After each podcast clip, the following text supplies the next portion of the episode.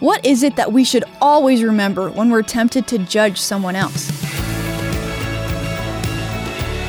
Hey, it's Emily, and this is Unlocked, your daily key to unlocking God's Word in your life.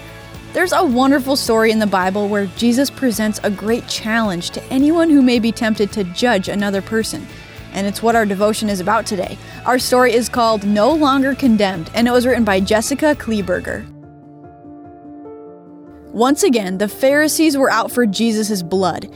Eager to catch Jesus in a mistake, they tugged a woman before him and announced their plans to stone her for her sin of adultery. The Pharisees hoped Jesus would protest her sentence and contradict the law of Moses, which said adulterers had to die. Finally, Jesus spoke, "If anyone here is without sin, they can throw the first stone." The Pharisees all grew quiet. Instead of Jesus being neatly trapped by their clever trick, they had been trapped. One by one, they left.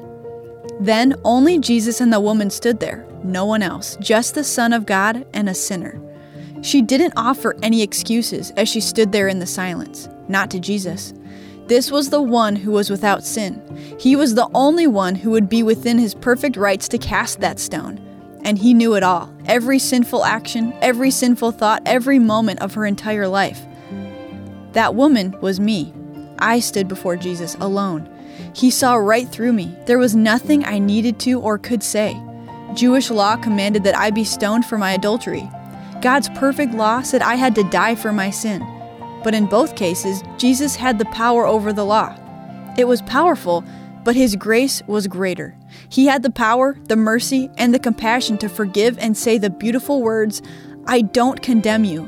Go and sin no more."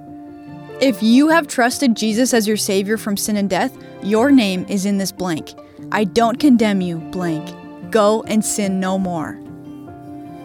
Romans 5:6 says, "When we were utterly helpless, Christ came at just the right time and died for us sinners." So let's talk about this. Have you put your trust in Jesus to save you from sin and death? Read Matthew 18:23-33. As Christians, what should we remember when we are tempted to judge others? Do some more Bible reading on your own today. Check out John 8:1-11 to keep God's Word alive in your life. Hey, thanks so much for being here for this episode of Unlocked. If you haven't already, be sure to follow us on Facebook and Instagram at Unlocked Devo. And don't forget to come back right here tomorrow when Andrew talks about the gift of words. You don't want to miss it. Well, that is it for me. Until next time, I'm Emily, encouraging you to live your life unlocked, opening the door to God in your life.